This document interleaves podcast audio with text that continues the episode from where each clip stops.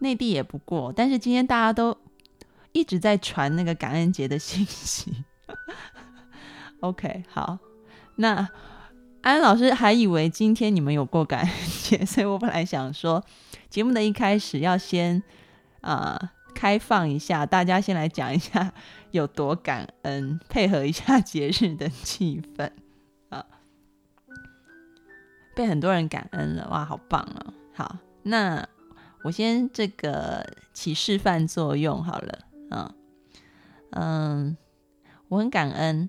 三件事情，然后待会儿呢，连线的听众朋友，你们可以分享一下三件感恩的事，短短的没有关系。那安安老师先分享啊，嗯，我很感恩昨天晚上呢，呃，小米的男朋友请我吃晚餐。小米是我的亲妹妹，如果有在听这个嗯安安老师心理课这个节目的，应该都会认识小米啊。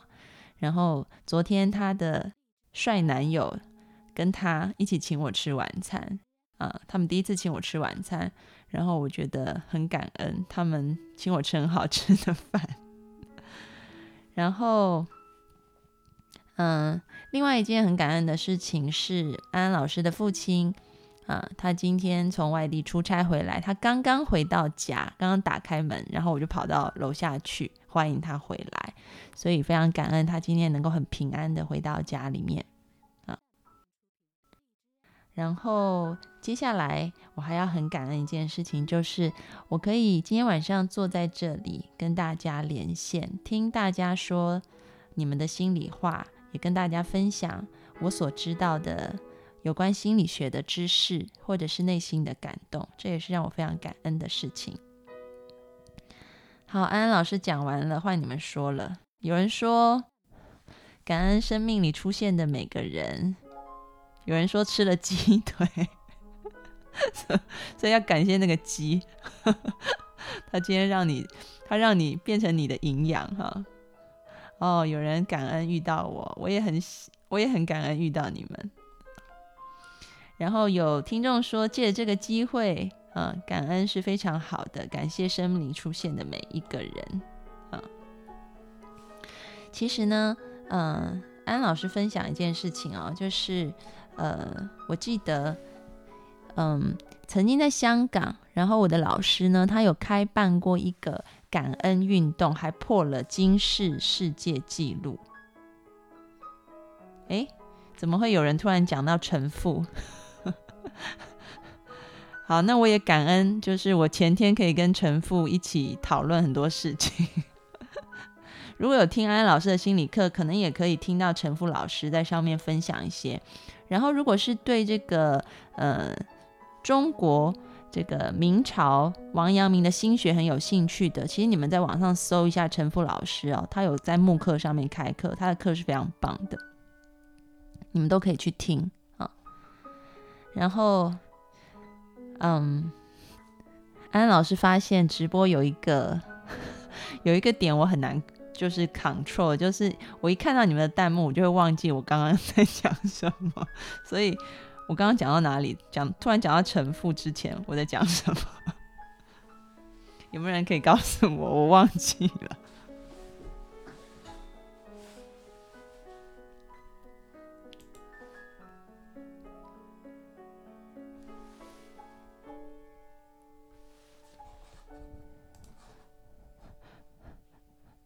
真的完全忘记，我现在卡在这里。哦，我记得我啊，对对对，啊，感恩的三件事，对我刚刚讲完了。然后呢，现在欢迎听众朋友，你们可以连线进来讲。然后在还没有人连线的时候，我突然想起来，以前我香港的一个老师，然后他在香港推动了一个感恩运动，还破了金氏世界纪录。这感恩运动是什么呢？就是他呃。倡导说，其实我们人只要学会感恩，我们每天生活就会变得更加的快乐。所以他就是，嗯，有一点像，因为香港他们是玩那个 Facebook，就是脸书的，有一点像朋友圈啊。然后，嗯，他就是自己写下感恩的三件事以后，然后你可以 tag 另外一个人。这个 tag 的意思，嗯，朋友圈里好像没有这个功能，就是说。比如说今天安安老师可能在我的朋友圈里面发说我今天感恩的三件事情，然后呢，我可能就会指定我朋友圈里的一个朋友，就说，嗯，那我现在指定小米，他也要讲三件感恩的事。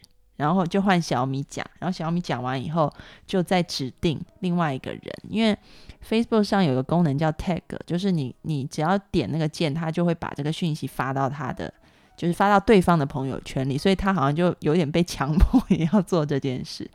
然后呢，他就是倡导这样子哦，就这个运动就在香港整个铺开来，很像以前我们看过的一部电影叫《把爱传出去》。啊，但是这个把爱传出去，它是呃帮助别人，呃三件事情，然后要请别人也去帮助别人三件事情。那他就是感恩三件事情以后，你可以 take 别人，然后再请那个人感恩三件事情。在香港呢，就做的非常非常的好。后来啊，甚至就破了金氏世界纪录，就是成为一个感恩的运动。然后大家在这个过程当中，也真的就觉得，嗯，越增加一个感恩的心，然后你就会发现，原来我是有这么多丰富的东西在我的生命当中。人常常看的都是自己的不足，但是当我们可以回头去看看自己拥有的，用一颗非常感谢的心啊，去看待我们拥有的，甚至是看待我们所失去的。就像我们上一次直播里面说的啊，每一个苦难都是化妆的祝福。那我们就可以可以可以常常保持一颗快乐平静的心，哇！然后我现在看到弹幕里面好多朋友在讲，嗯，感恩父母，感恩爱过和爱过我的，感谢爸妈，感谢所有帮助自己的，非常非常棒！欢迎大家多写哦，写越多越好。写越多，你会发现自己越来越高兴，越来越快乐。好，然后呢，今天安安老师登入荔枝后台的时候，就发现一件事情，就整个后台的页面都改了，哈。所以，嗯，我不知道你们现在可不可以连线进来，不知道连线是不是通的，因为他那个连线的地方也改了，所以。有没有人自告奋勇可以先打一通电话进来，让安安老师看一下这个连线是不是 OK 的？因为他换了新的界面，我不太会用，我刚尝试的用了一下。有没有人自告奋勇打一通电话进来？啊，我的好朋友美英是 Miranda 吗？你是 Miranda 吗？Miranda 是你吗？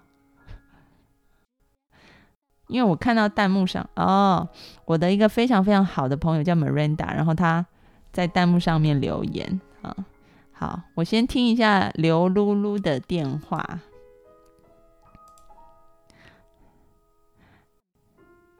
Hello，露露。你好。哎，你好，安老师。哎，露露，你你的名字非常的可爱，我以为你是一个。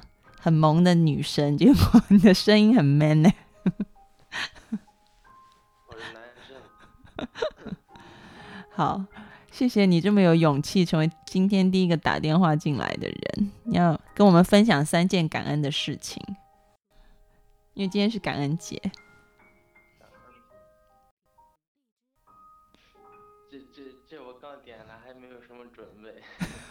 所以你纯粹是来帮安老师试音的，是不是？好，那如果没有准备，就没有准备，就讲一件事就好了。就是你现在今天有没有发生什么事情，让你觉得嗯，你可以感谢的？可能是好事，也有可能是坏事，但是你愿意用一个感谢的心来对待他的。今天有吗？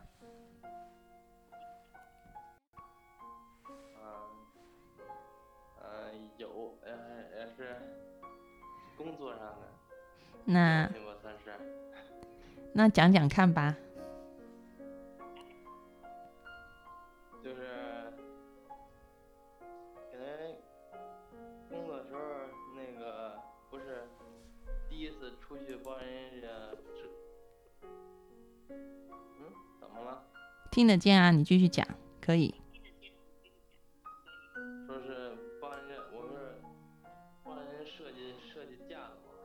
嗯。设计架子，然后呃，我第一次出去帮人设计，然后然后我感觉不太不太顺畅吧，嗯。嗯、量的量的比较不对，嗯然后就量了量，人家说换个人，换我们懂的人来嘛，所以你要感恩是有人来接手了吗？啊，你坚持了，OK。没有，我自己完成了。哦，你自己完成了，哇，好棒。我完成了，然后回回去回去了，然后那个有有几有有点缺点，嗯。我没想到，然后我们那个同事想到了，嗯，所以我现在心跳好快呀、深呼吸三次，慢慢讲。然后反正就是挺挺感谢这让我清醒吧，别然后这然后反应过来之后，感觉比较清醒了吧，就是就是我要学习，我要学学习那个这面儿这面儿要努力了。嗯嗯，所以非常感谢你今天能够从这个事情上面学到要怎么样，以后可以把那个架子装得更好，是吗？对呀、都考虑到了教训了。好，那非常好啊，而且你讲的也很顺畅，以后不要紧张，可以多多打电话进来。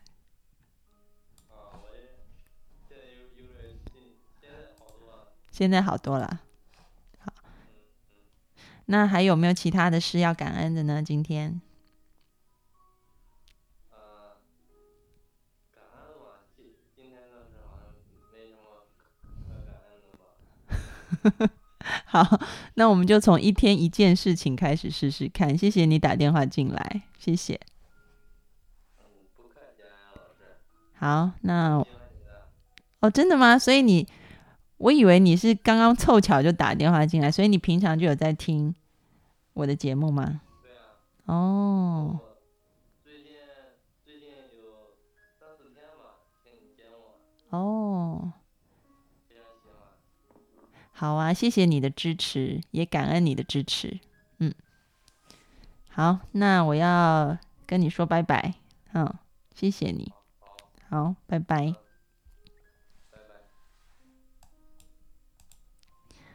好，还有没有听众朋友要打电话进来的呢？跟我们分享你感恩的事情。嗯，诶，有人感恩生命中出现一只兔子，太有趣了！希望你打电话来解释一下。Hello，爷爷的乖孙，你好。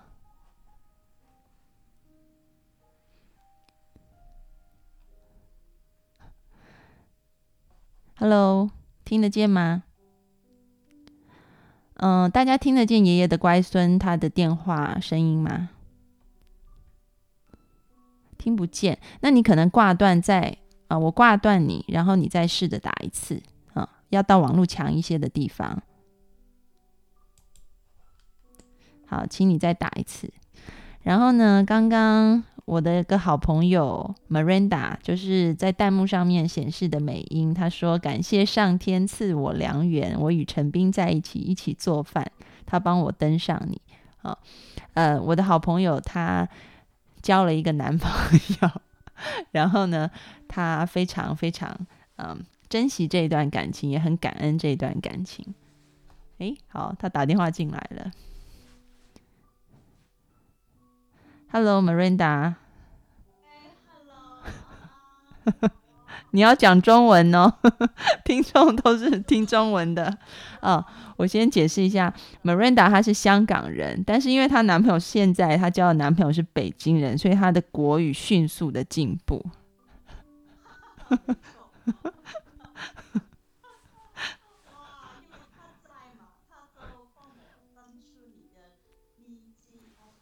嗯嗯，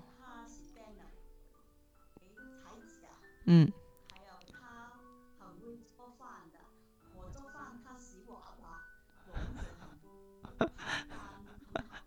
我，真的非常非常替 Miranda 高兴，对，就是她可以找到一个这么好的男朋友，所以你也要赶快帮我介绍。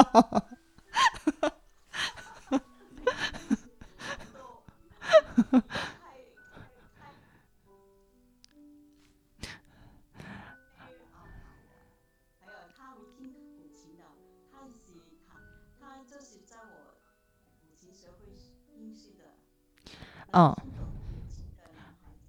我跟大家解释一下哈，Miranda 就是这个现在打电话进来的这个美英，她是呃中国中医科学院的中医博士，然后呢，她专修的是古琴养生，也就是说，怎么样透过听古琴的音乐或弹奏古琴，达到一个治病的效果。然后呢，他的那个博士论文主要研究的就是古琴跟失眠怎么样去对治失眠的问题，然后就发现古琴其实对于失眠有很好的疗效。所以各位听众朋友，如果你们有失眠的问题，可以多多的去听古琴。Marina，你要不要推荐几首古琴的音乐的名字，让失眠的听众朋友可以回去自己搜寻来听的？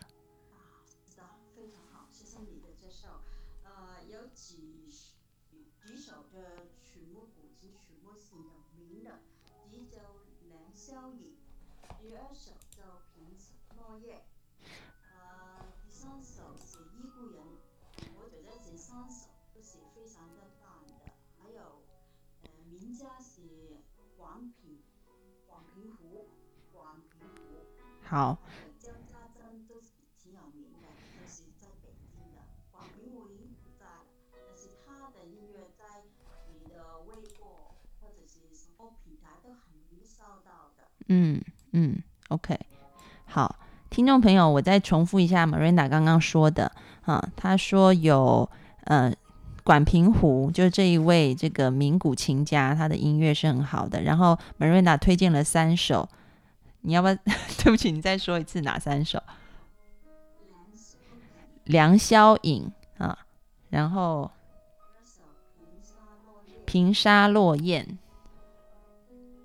然后，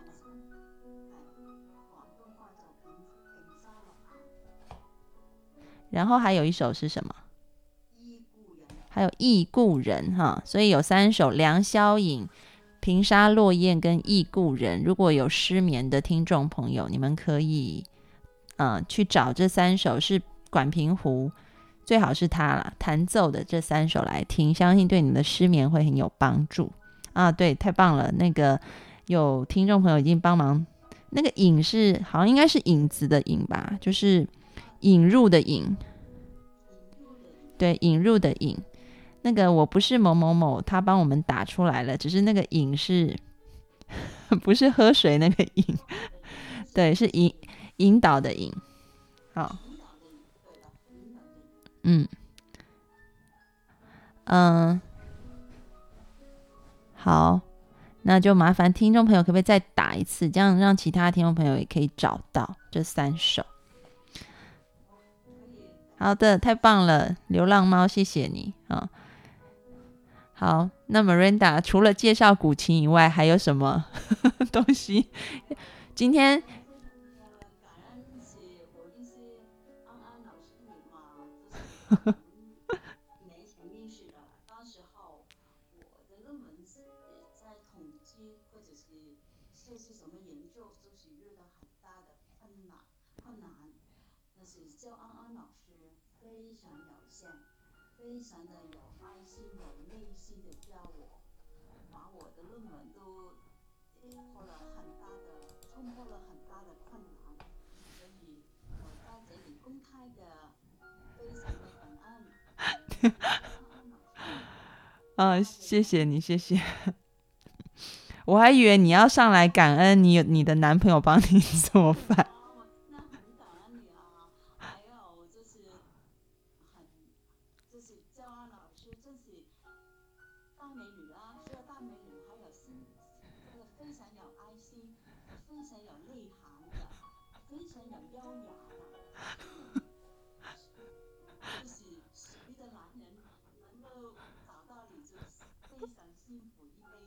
好好，谢谢，谢谢。好好好，那个 不要再夸奖我了，我也很不好意思。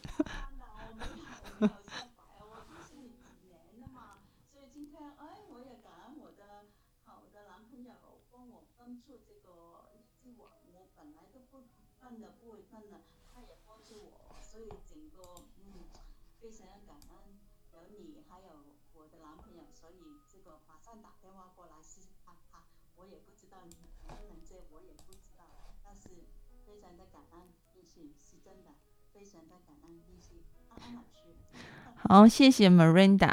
那那个呃，因为你的声音很小，听众朋友听不到，所以我现在要挂，先先把你挂掉。也许晚一点，如果你在节目里面还想再打电话进来，可以再打。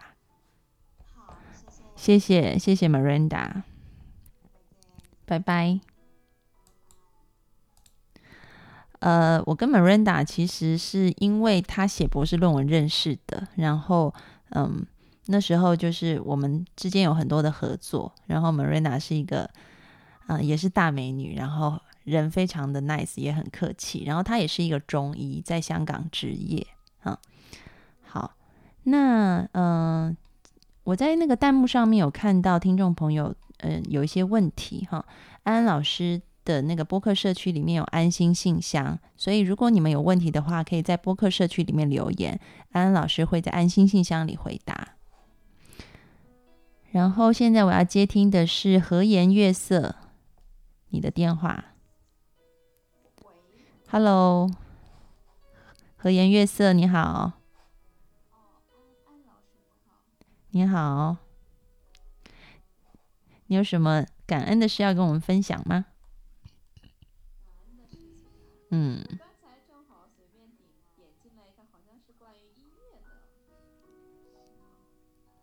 音乐哦。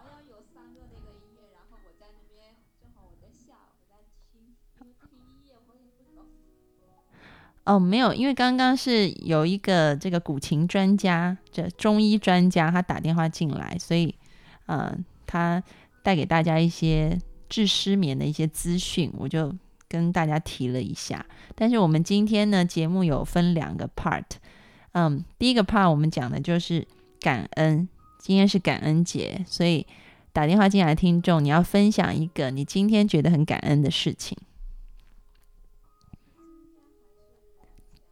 其实都可以的，都可以。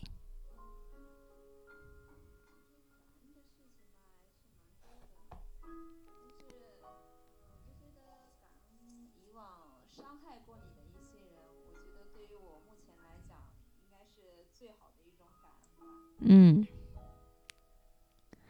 你怎么样子感恩他们呢？为什么他们伤害你，你还能够感恩？跟我们分享一下。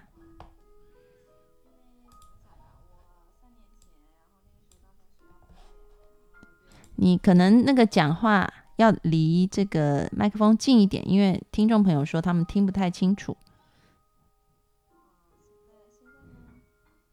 现在有好一些吗？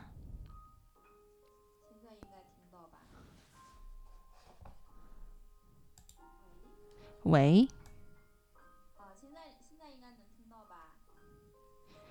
现在呃，听众朋友，你们可以听得清楚吗？应该可以吧？诶，他们说没有声音，诶，但是我怎么好像听到我自己的回声呢？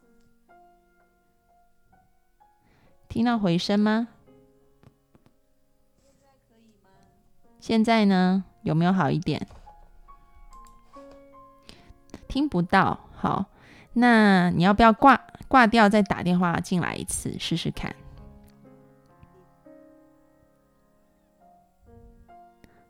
好，那安安老师先把你挂掉，然后再连一次。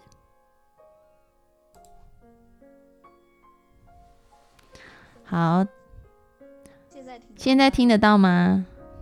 现在大家听到了吗？好，没关系，你讲，安安老师帮你重复，这样子听众朋友就可以听到了啊。所以你讲一句，我帮你再讲一次。啊，这么麻烦。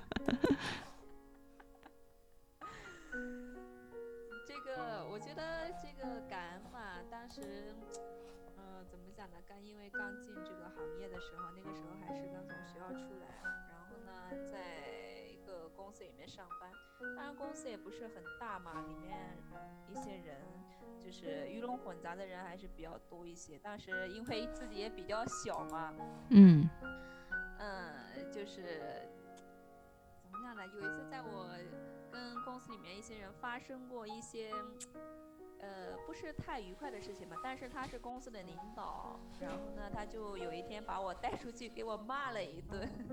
是被你骂还是骂你不是他，他骂我，？OK。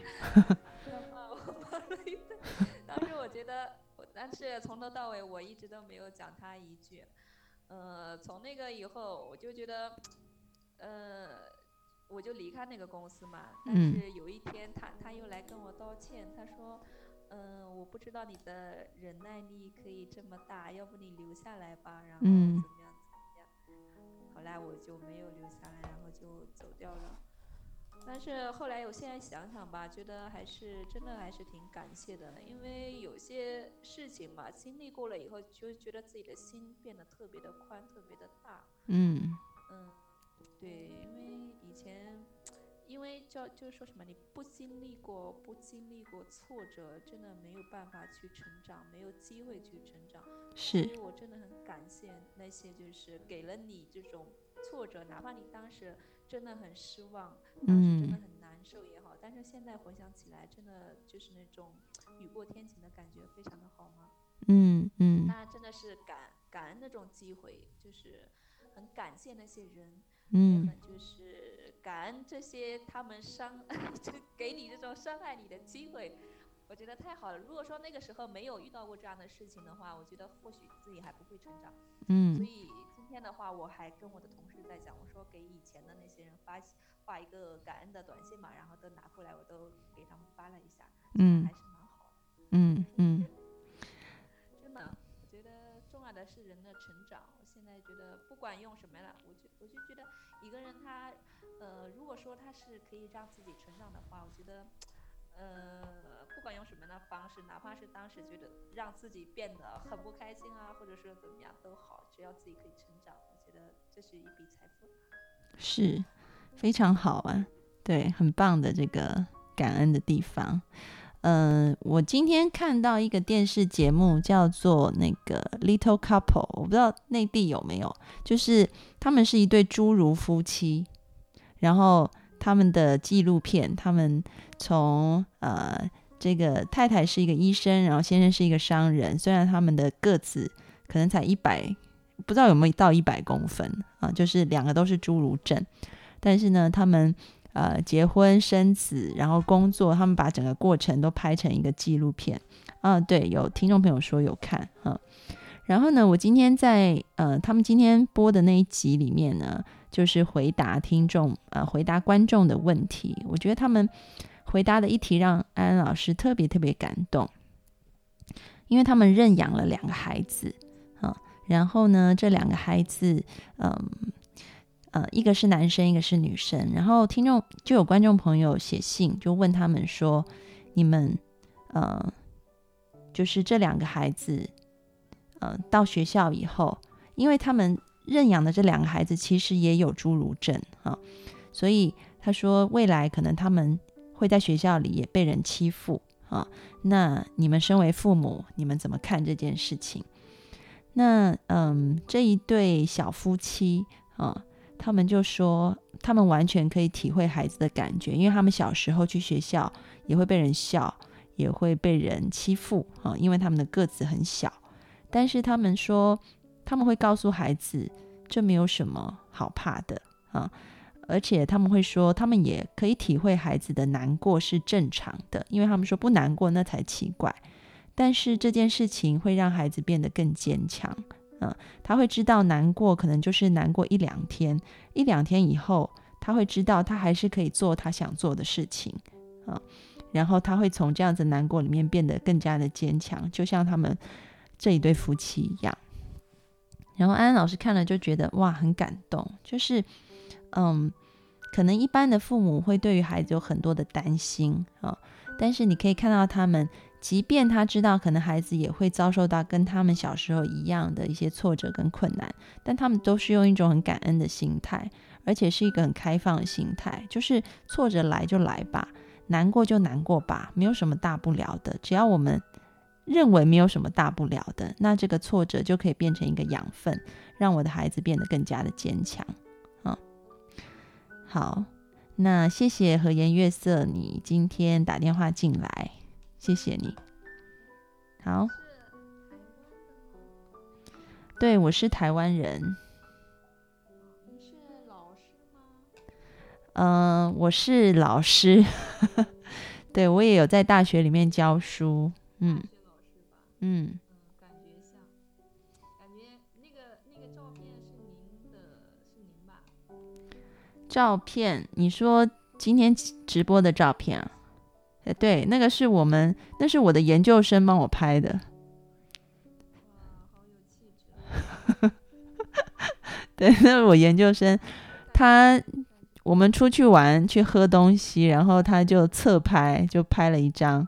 因为他们在抓那个宝可梦，就台湾很流行一个游戏，然后我没有我没有下载那个游戏，所以我就在看我的手机，就他们就相机就转过来把我拍了一张这样子。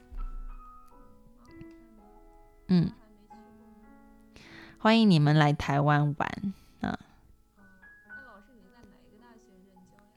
我现在在台湾的两所大学兼任啊，因为。我主业还有很多的事情，都是跟心理有关的。我在台湾的一所大学叫东吴大学，然后好像呃在内地你们就说那以前叫苏州大学吧，啊，但是他在台湾他叫东吴大学。好，那我要跟你说再见喽，因为你的声音太小了，我现在我也听不见了。好。拜拜。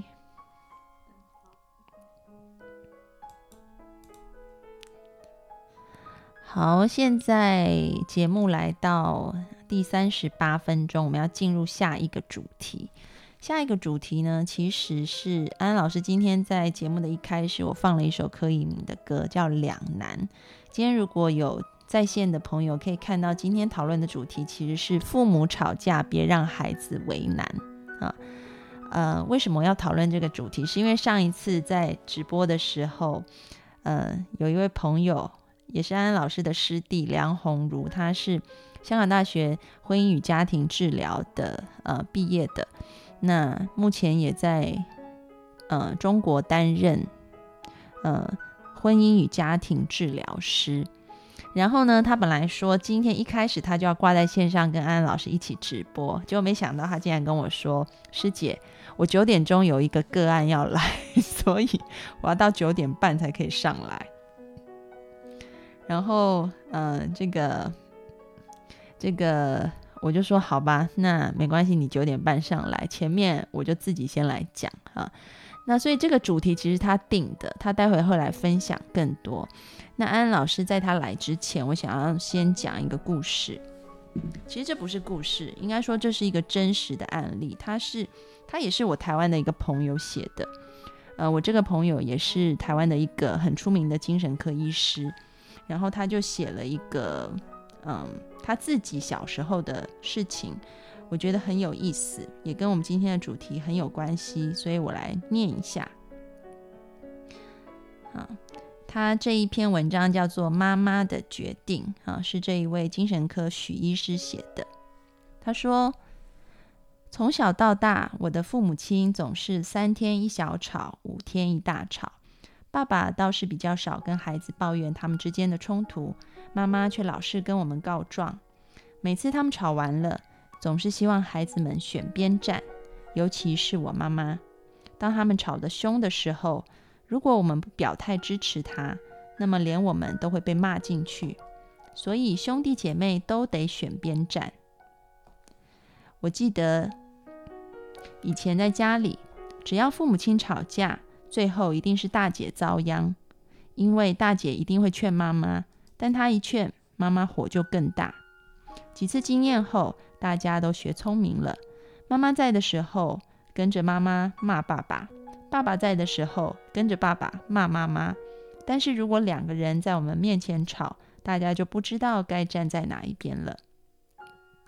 后来我对妈妈说：“你们大人的事，我们没办法处理，手心手背都是肉，要我们判断谁对谁错，对大家都不公平。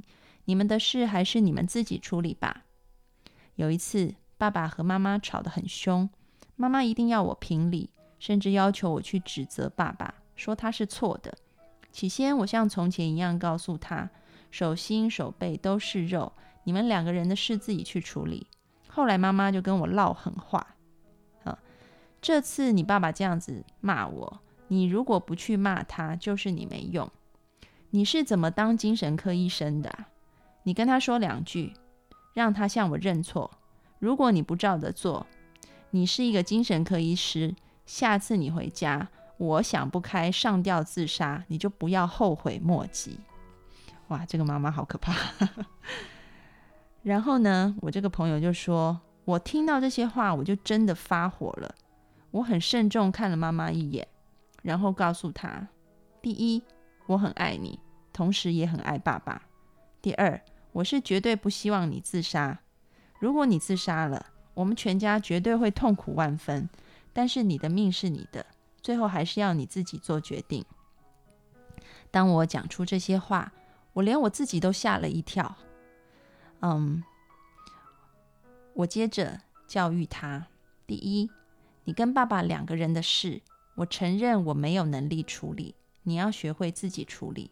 第二，我是爱你们的，但是你们这样子吵吵闹闹，每次都把战火延伸到小孩身上，你们觉得公平吗？拜托你们当个成熟的大人，自己的事自己去承担。当我讲完时，妈妈也呆住了。说也奇怪，妈妈后来好像真的尝试自己去解决她和爸爸之间的问题。我发现他们开始改变，好像慢慢长大成熟了。做心理治疗时，我也发现界限的建立是很重要的。不要让自己卷进别人的恩怨情仇。我还记得以前小时候，妈妈如果跟哪个舅舅阿姨吵架，回来就会说：“下次不准你去那个阿姨家玩，或是不准你跟那个舅舅的小孩玩。”这其实就是一种界限的不清楚。我后来在做治疗的时候，常常跟我的病人说：“如果你跟邻居或……”亲戚发生冲突，要视为你个人的冲突，那是你个人的事。不要像很多边缘性人格的人，觉得自己对，就希望大家都赞成自己；讨厌一个人，就希望全世界都跟自己一样讨厌那个人。你要分清楚，你只代表你自己。你可以讨厌那个人，但不能叫你的小孩子也讨厌那个人。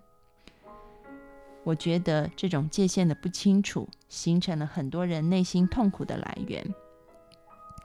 在和父母的关系中，我慢慢学会了勇于说不，还有建立界限。两件事哦，安安老师再说一次啊，勇于说不，还有建立界限。也因为这样做，迫使他们必须学习对自己负责。在治疗中，我也常常和个案们分享这个经历。好，安安老师念完这个许医生他写的故事了，应该是说他写的自己的故事啊。然后我看到有听众朋友写说，这孩子好赞，这这孩子年纪蛮大的，他是台湾一个很知名的精神科医生哈。但是从他的故事里面，我们就可以看到。嗯，其实我们一般在面对父母的吵架的时候，可能你现在已经是父母了，可能你现在嗯还没有结婚生子，还是呃就是你是一个孩子的身份，也有可能你同时具备两种身份啊，就是你上有高堂，下有这个这个儿女哈。那哎，安姐，这个有人叫我安姐，还蛮特别的，因为通常只有在公司里面，就是公司的人会，呃，助理他们会叫我安姐这样子，然后其他的同事会叫我安安老师，啊，所以好，谢谢你，嗯，把我的这个叫安姐好像比安安老师年轻一点哈，好，那继续讲，安尊上马上变老。嗯，我是一个心理咨询师。对，心理医生其实是，嗯，大家好像会有一点混淆哈。其实没有真的心理医生这种，呃，这个职业，它通常代表包含两种职业，一个是所谓的 psychologist，就是你是一个心理咨询师，或者是你是一个 psychiatrist，就是你是一个精神科医生，是可以开药物治疗的。所以。会有一些不同。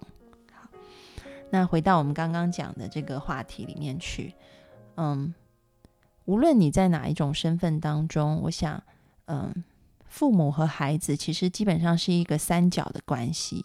这个三角关系其实是稳固了整个的家庭。但是你也会发现，当父母开始分裂的时候，他们好像会很习惯要把孩子拉到自己那一方去。啊，嗯。那一个睿智的、一个非常有智慧的父母，他不是不会跟他的另外一半吵架，而是他懂得在吵架的时候不要让孩子牵扯进去，因为其实孩子身上流着两个人的血。如果你一个人往右拉，一个人往左拉，其实孩子是会觉得很难受的。如果一方在讲另外一方的这个不好的话，孩子也会听了会觉得很难过。因为其实孩子是你们两个人的组合体，任何一方，嗯，伤害另外一方，其实都像是孩子里面在打架，嗯，所以夫妻要吵架可以吵，但是呢，不要在孩子面前吵啊，嗯，也不要在孩子面前去指责对方啊，那。嗯，我觉得如果你们平常沟通夫妻沟通的习惯是用真的是很理性的沟通，是可以让孩子观看的，因为孩子会从你们身上学习到要怎么样理性的跟对方处理事情，啊，也会形成一个良性的循环。但是呢，如果你发现自己脾气起来了，啊，可能他要开始说难听的话，或者是你们吵架总是吵得很凶。那么，请尽量的不要在孩子面前吵架，也不要跟孩子说对方的坏话。啊，梁红茹来了。好，呃，听众朋友，如果要问问题的话，可以到呃我们播客社区里面留言，安安老师会在安心信箱里面回答。然后，我们的直播节目主要是听众分享自己的故事。好，梁红茹，那你要不要打电话进来？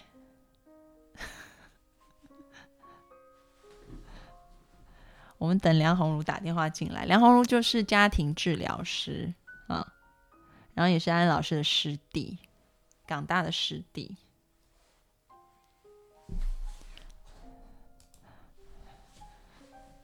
Hello，红茹。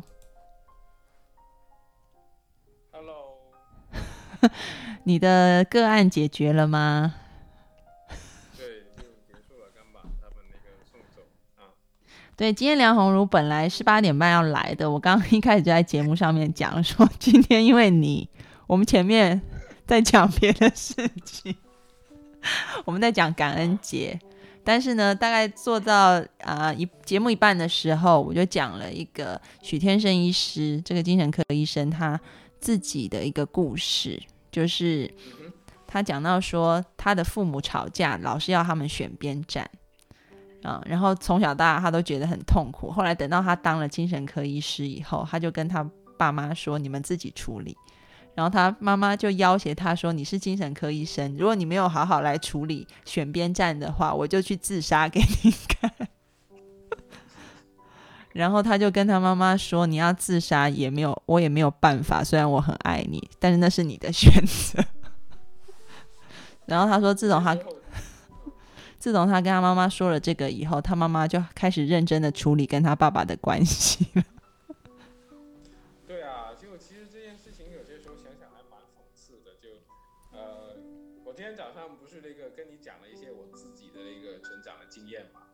你可以在这边跟听众朋友也说一下，因为我们我我还来不及说到你已经本人来了，那你自己 说吧。啊、其实跟刚才许医生的那个状况有点像，啊、就有点像，所以就为什么很很很很就各种各样的原因会造成呢？反正就是说爸爸妈妈之间会有一些冲突和争吵，因为我相信很多夫妇都会有这样冲突和争吵。但是呢，有个比较不好的地方，就是因为他们比较习惯会把我拉进去哈。就例如我那时候在港大那边，在香港大学读书的时候，因为比较少回家嘛。然后那天我爸就不知道为什么突然间就很热情的说需要车站接我，然后从香港回来的时候，然后一上车，哇，他就跟我说，哎呀，不行了，不行了。等一下，红茹，那个听众说听不见你声音，哎，你要不要挂掉再打一次？今天好像连线有点问题，你挂掉挂掉再打一次，对。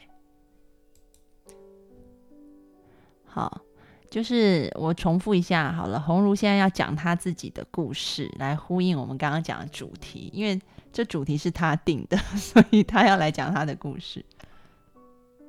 OK，啊，现在可以听得见吗？现在听得见了吗？来，你再你再多讲几句，让他们看看能不能听见。大概的状况会跟那个许医生是有点相似啊，就是说，呃，我父母会在不同的场合会跟我讲，然后对方的一些问题啊，然后就会跟我说，哎呀，他处理不了了，不知道该怎么办，不知道该怎么办。然后我一开始的时候，我我小的时候，我总是会很热心的跟他们去解释，帮他们去为对方去解释，要引导他们多点去关心什么。啊，会告诉我爸我妈喜欢什么东西，就给他买一个什么哄他一下就好了。但这么一直做下去的时候，我发觉我我我我就他们其实关系没有，并没有十分好的一个改善。那直到最后，我发觉我自己不再想去那个担当这个角色的时候，就会跟他们直接的说了啊，这件事情请你们自己去搞定，好不好？嗯我回头想了一下，为什么呢？为什么？其实关系里面是一定会有一个压力的。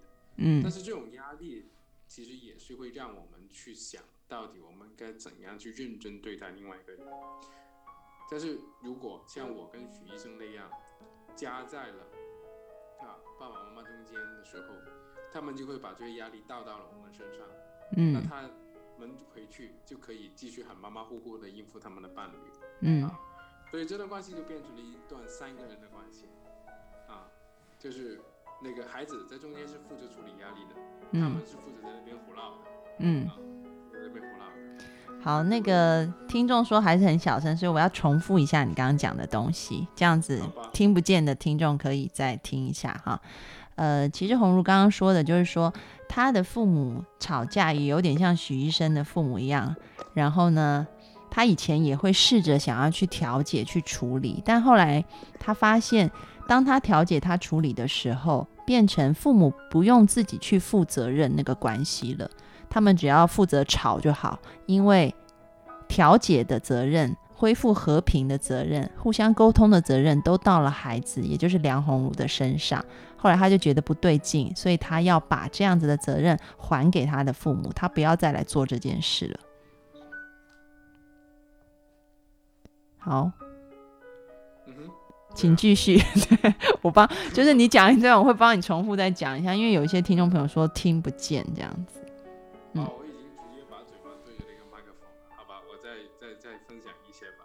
那在我的日常的工作当中，也会经常的遇到这个状况，所以为什么我们上次在那边说的是一个夹缝中的孩子？其实那条缝就是父母双方他们关系当中的一些破裂的地方。嗯那如果我们把自己给填进去了，填了一条缝的话，那就变得你在这边承受的一种拉拉扯扯的压力，但是他们也没有真正的意识到，真的有这么一条缝去存在嗯啊，真的有条缝去存在。例如就是那个大家都说了狠话啊，说了狠话把对方惹生气了，那其实他们是不用哄对方的，他们很多就跑去了自己去快活去啊，我像我爸可能去打麻将啊，我妈去网购啊，对吧？然后然后留下那个锅就是我来背。我就记得有一次，就是那个我父母争吵的非常厉害，我爸就夺门而去，就就走了，然后留下我妈在那边哭。你想想，我不可能不理他的，对不对？我不可能不理他。哎、我觉得这个可能还有一点，就是说，嗯，对于独独生子女来说，这种压力应该更大，会你要去两边去面对，因为像像我，我我家是因为我有小米，就我妹妹，然后我们两个就是在我爸妈吵架的时候，我们两个就会自己在房间里面就说不用理他们，因为其实孩子看到父母吵架，心里面是焦虑的。对，很焦虑的。对，那但是刚好你有一个同伴，有你有姐妹或你有兄弟，可以帮你分担那个焦虑。他也很焦虑，所以我们两个一起来做一些事情，让我们不焦虑好了。所以我们两个会开始自己就是讲一些笑话，然后开始玩啊什么的。就是你知道那种很很多焦虑就被分担掉了，然后你可以比较维持在一个不去处理的状态。但是我相信，对独生子女来说，这种焦虑感很大，而且你没有办法逃，不是说逃，就是说你没办法不去处理，因为你妈妈就对着你，你也不知道要去哪里。你会怕他去死啊，像那个许医生，他的妈妈会威胁他，他会去死啊。嗯因为有些时候你真的会看到他有可能去做一些伤害自己的行为。嗯嗯那当然了，也不是每个孩子的应对方法都这样。嗯那有一些他们可能就是把这个东西屏蔽起来嘛，对不对？嗯就好像嗯他会关关紧自己的房门，或者是戴着耳机在那边那个听各种各样的音乐，就很吵了，就听不见，啊，让你们就就就要死就死吧。嗯然后，所以就要，但是这种焦虑还是需要去分担。那是怎么去的分担呢？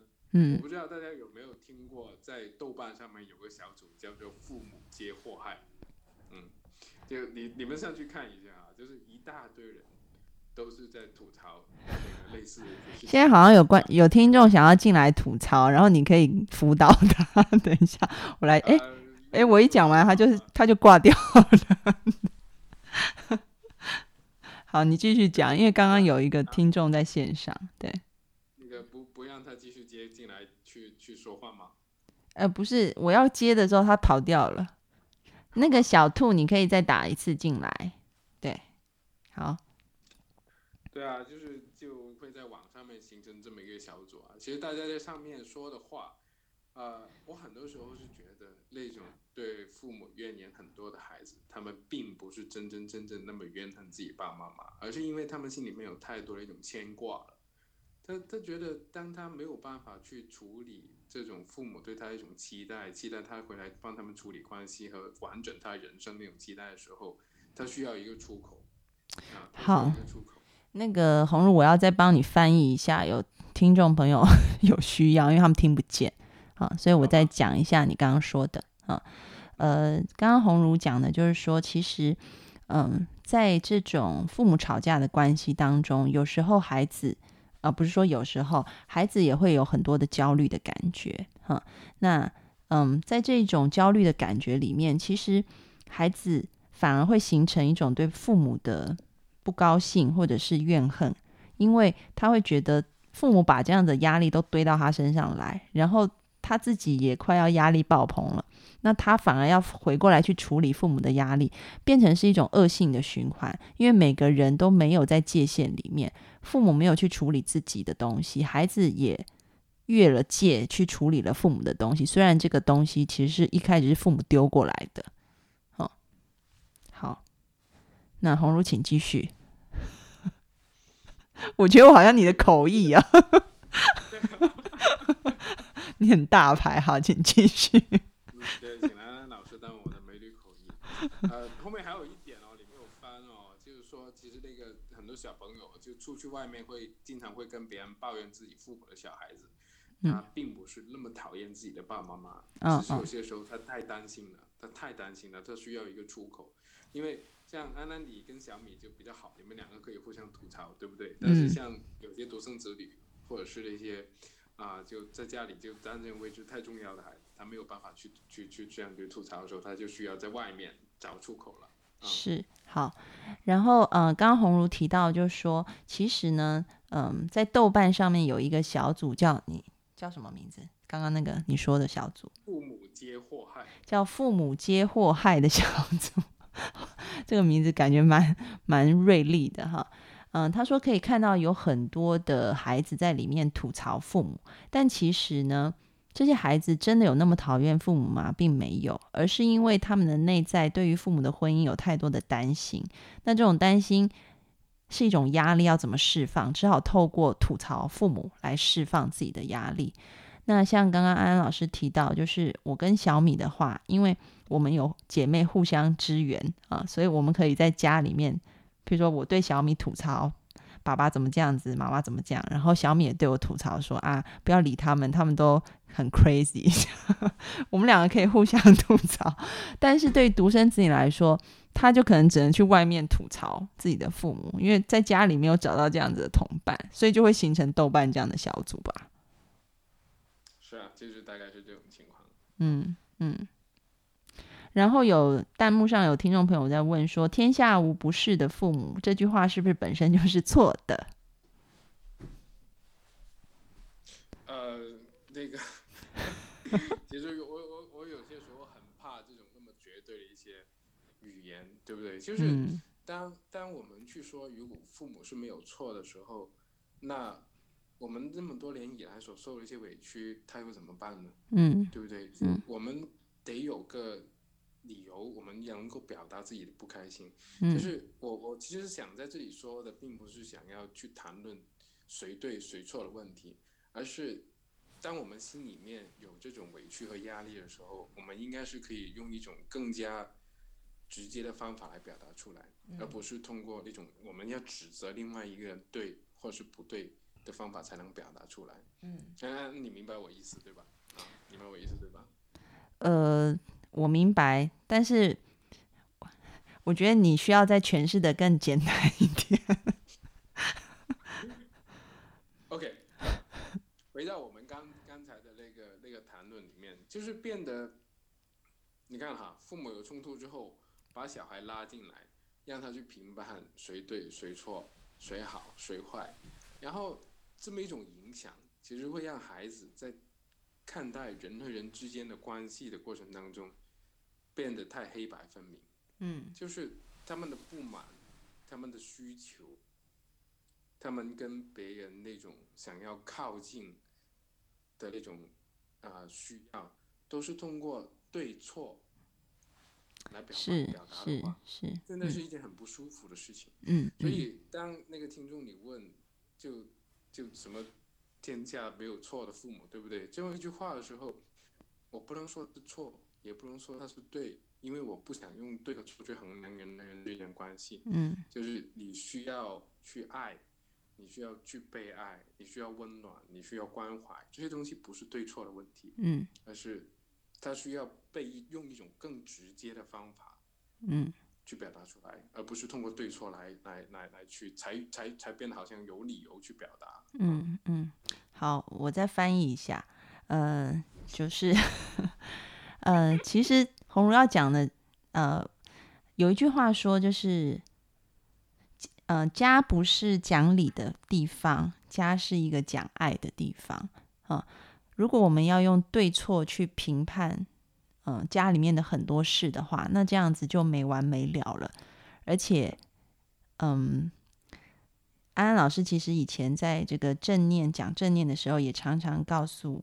各位听众朋友，一句话就是很重要，就是，嗯，你可以有 judgment，但是你不要 judgmental，就是你可以有判断力，但是你不要变得很批判啊，因为当我们用一个很批判的心去看世界的时候，我们会生出很多的愤怒跟不平，因为这世界上本来就不是完美的，很多事情一定有它不完美的地方，啊，所以。如果我们把这样的心态放到家里面来看的话，如果我们要在家里面讲理，哇，那讲不完了啊。那但是如果我们讲爱，我们就可以用爱去包容掉很多可能在评判上面是被判断为是错的东西。但是如果我们换一个角度来看，这个真的是错吗？啊，也许他是基于父母亲不了解嗯，或者是基于他很想要保护孩子，或者是基于他也想要被孩子爱、被认同，哈，但是因为他不知道方法，所以他用了一些让我们感觉到不舒服的事情。我们爱他们，并不一定要去认同他们的方法，啊，嗯，但是也不需要去批评他们的方法。我们就是知道，哦，父母有他们的方法，但是我也有接受与否的权利，啊，我觉得这一点是很重要的。嗯，那因为有有些时候啊，有些时候就我们特别容易混淆了一个东西，就是说我们去借谈论对错，呃，去谈论爱和不爱，啊，就这这两件事情是很容易混淆的。嗯就举一个很日常的例子，举一个很日常的例子，就是说，当一个太太她非常希望自己先生早点回家陪她的时候，那通常我们中国的太太会说什么？你怎么不早点回来陪小孩儿？你怎么当爸爸的？嗯就很有意思哈，就是说，就陪伴陪伴是一种需要，陪伴是一种需要，它它不是一种责任啊嗯，不是一种责任。就如果你从那个做的对和错的那个角度去评判他的话，那听到那个人，他首先第一个感觉就被攻击，其实他是想躲开嗯啊，是想躲开的。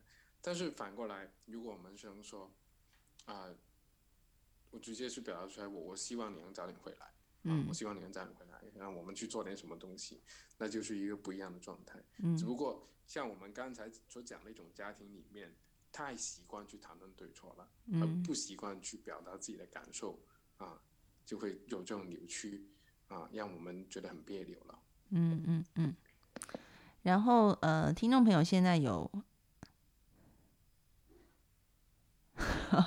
那个听众朋友，如果你们有问题的话，你们可以到那个播客社区里面有留言，然后安安老师可以可以呃，就是在安心信箱里面回答你们哈，因为我们每一次节目都会有一个主题，我们这一次的主题可能会围绕我们这每一次节目都会围绕那个主题，所以如果跟这个主题比较没有关系的，没有关系，你们就到播客社区里面留言，安心信箱也可以听到解答。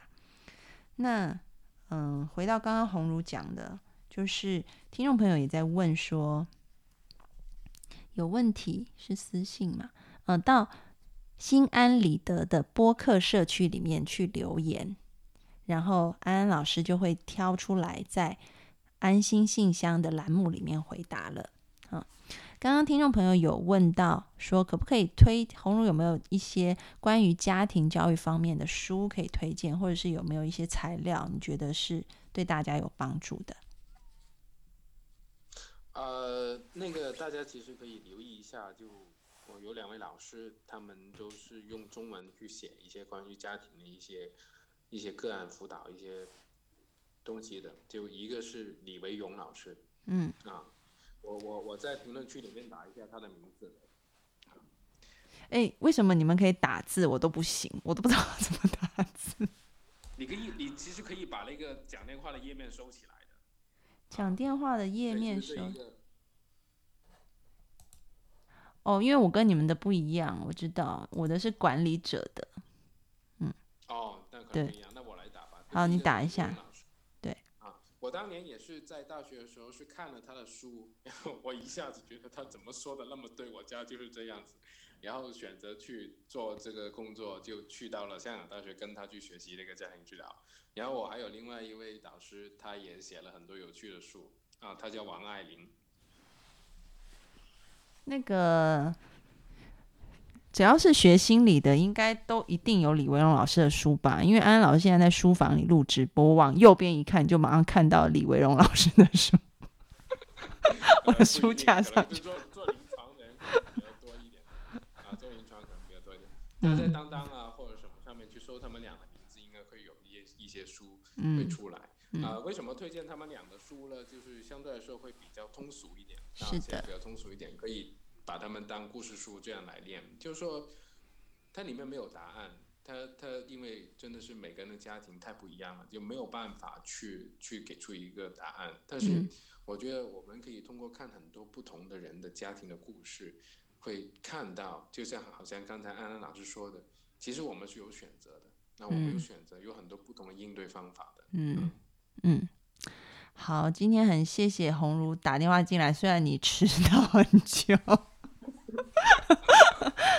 也非常谢谢什么？是啊，虽然啊那些词语，后面通常都是批评。没有没有，这样子让我们节目前半段我们讲感恩呢，所以感恩你今天迟到，让我们可以讲感恩的事。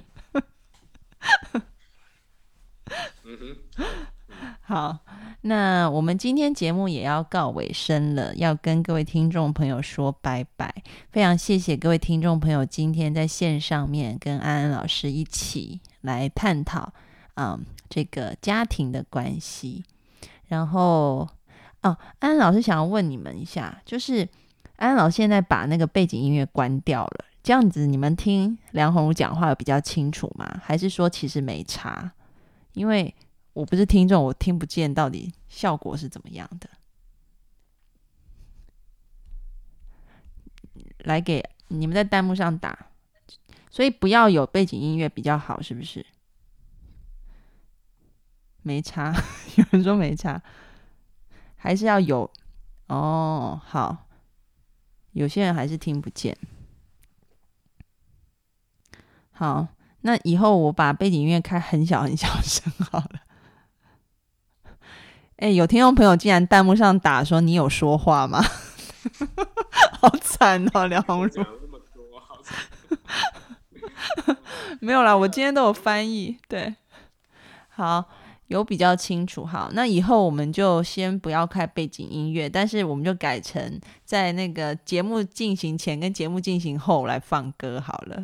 好，好，其实我上次就星期二的时候打进来，我是用用麦克风这样打，可能会比较好一点。因为今天我没有带，就变得就只能对着这个手机的麦克风，可能效果会差一些。OK，啊，所以我在这里可能也建议一下，就那些听众朋友打电话进来的时候，可能戴上耳机、耳麦，用耳麦会比较效果好。嗯嗯嗯嗯，OK，好，那嗯、呃谢谢大家今天的参与，所以我们要放这一首歌啊，这首歌是我今天挑到的老歌，柯以敏的《两难》，他讲的其实就是对于一段感情觉得很麻烦，就不要管他，这样，所 以其实就是很呼应我们今天告诉各位孩子们的：若父母吵架，你就要放手，让他们去吧，然后。当然，安安老师明白，就是我们看到父母吵架，我们内心会有焦虑，会有不安哈。但是呢，嗯，但是怎么处理呢？梁鸿儒先生，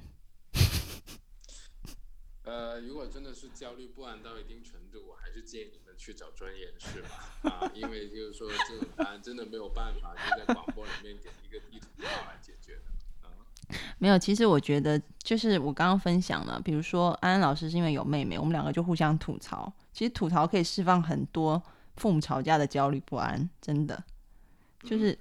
然后，所以但没有，你们就可以上那个什么，你刚刚提的那个豆瓣的那个什么父母，什么父母是呃，对，有些时候你上去看了别人比你糟糕很多的时候，也会好一点的。嗯嗯，对，可以，就是我觉得找到社会支持还是挺重要的啦。就是呃，你可以跟有类似困扰的人一起去讲一讲这个事情，我觉得对于你心情上面会是有一个舒缓的作用的。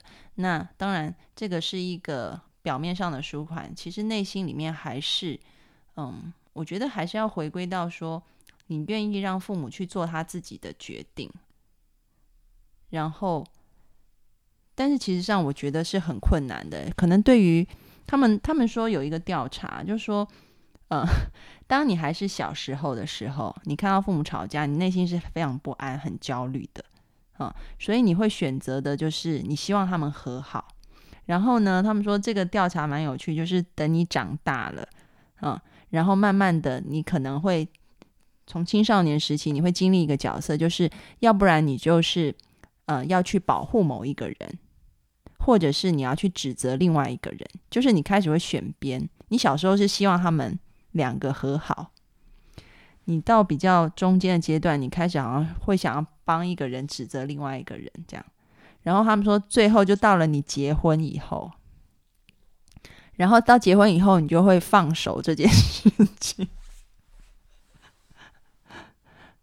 哎，红茹，你有听到吗？有有有，你说的这是一个正常的发展过程啊。对他就说那个嗯，对，很多时候很有趣的一件事情，就是说那些家长他吵着吵了，等到那个小孩到了青春期的时候，他再去找孩子去抱怨的时候，孩子就直接扔他一句：“那就离婚呗。对，然后但是其实。其实，其实他说最，他说最明显的是，当那个另外一，就是当孩子本身长大了，他也结婚了，然后他在婚姻当中也开始经历一些，就是会有两方在婚姻当中一定会有冲突的时候，嗯，他就会比较选择说，让你们自己去处理你们的事，我不要插手，因为他开始明白插手是没有帮助的，对于这件事情。嗯，对，好，所以今天我们真的要告尾声了，不能再拖。好，谢谢各位听众朋友今天的参与，然后我们进一首歌。哦，安老师要说下一次直播不是下个礼拜，是下下礼拜，因为安老师下礼拜要出差啊、所以下礼拜没有直播，但是有录播的节目还是可以听的。